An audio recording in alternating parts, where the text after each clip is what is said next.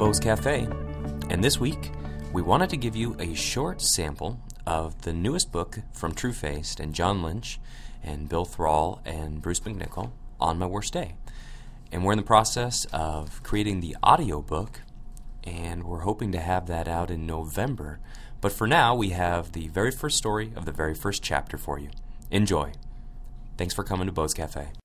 December 1958. The first Christmas gift I can remember was a rubber tipped bow and arrow set.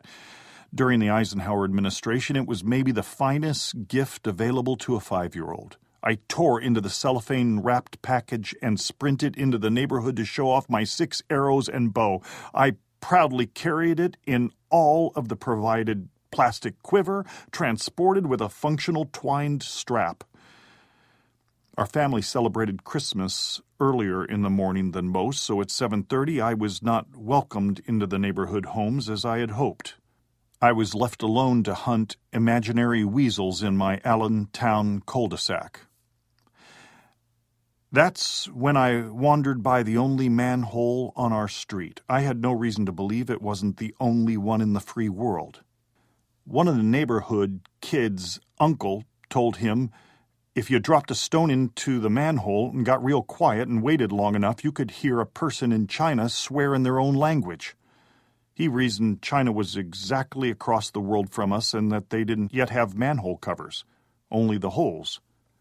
My friends and I spent many hours around our manhole cover to see if we could make it happen, but so far, nothing. Sitting there now with my bow and arrows in front of the manhole, I began to wonder if perhaps an item with more substance would better make the journey. Now, this next section of the story I still can't get my head around. Without giving myself a chance to question my impulse, I slid one of the arrows into the tiny manhole cover hole and let it go. I listened. It made several indistinguishable sounds and then silence. Nothing conclusive. So I tried another and another. Eventually, I put all my arrows down that manhole. I may have jammed the bow down there too. I had to go home without my bow and arrow set, the same boy who left with a bow and arrow set. Later, upon questioning, I panicked and told my parents that Dougie Herring had forcibly taken my arrows and put them down our manhole. I mean, he was an easy mark. Nobody liked Dougie Herring. Even his parents didn't believe Dougie's defense, and that night he got the spanking of his life. If I hadn't known by then, I knew it now. I was capable of great wrong. I lay in bed that night wondering to myself, what in the world happened today? Did I actually throw my entire bow and arrow set down a manhole? I didn't yet have anyone I could trust to talk about this except myself, and I did not want to talk about it. So I stuffed it. I would learn to become a very skilled stuffer over time.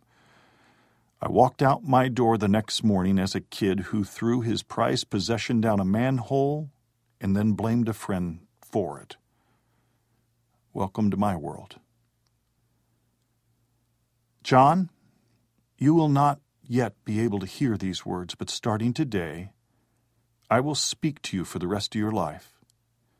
We can play the highlights over again when you get home, but for now, hopefully they will cause you to sense something beyond your own voice when you go to bed tonight.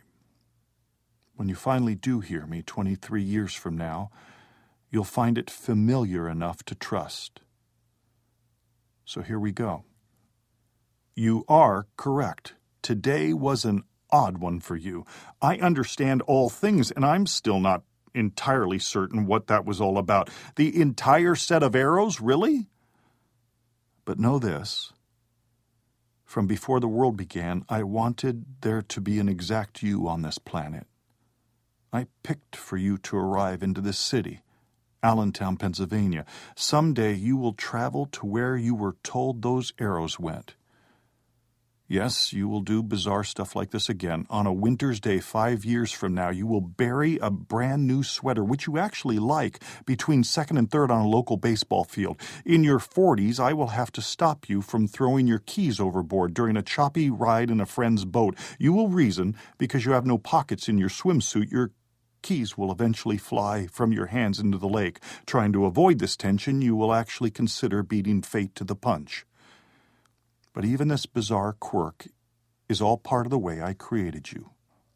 You'll add your own peculiar twist to it, but know this I am never disgusted or embarrassed of who you are. Not now, not later, not ever. Oh, and you are going to take us to some very odd places, so cut yourself some slack. We're just getting started on this ride. Yes, I'm aware of the line, and I see you stuffing feelings away and going private with what confuses and embarrasses you. But yours is a book with many chapters,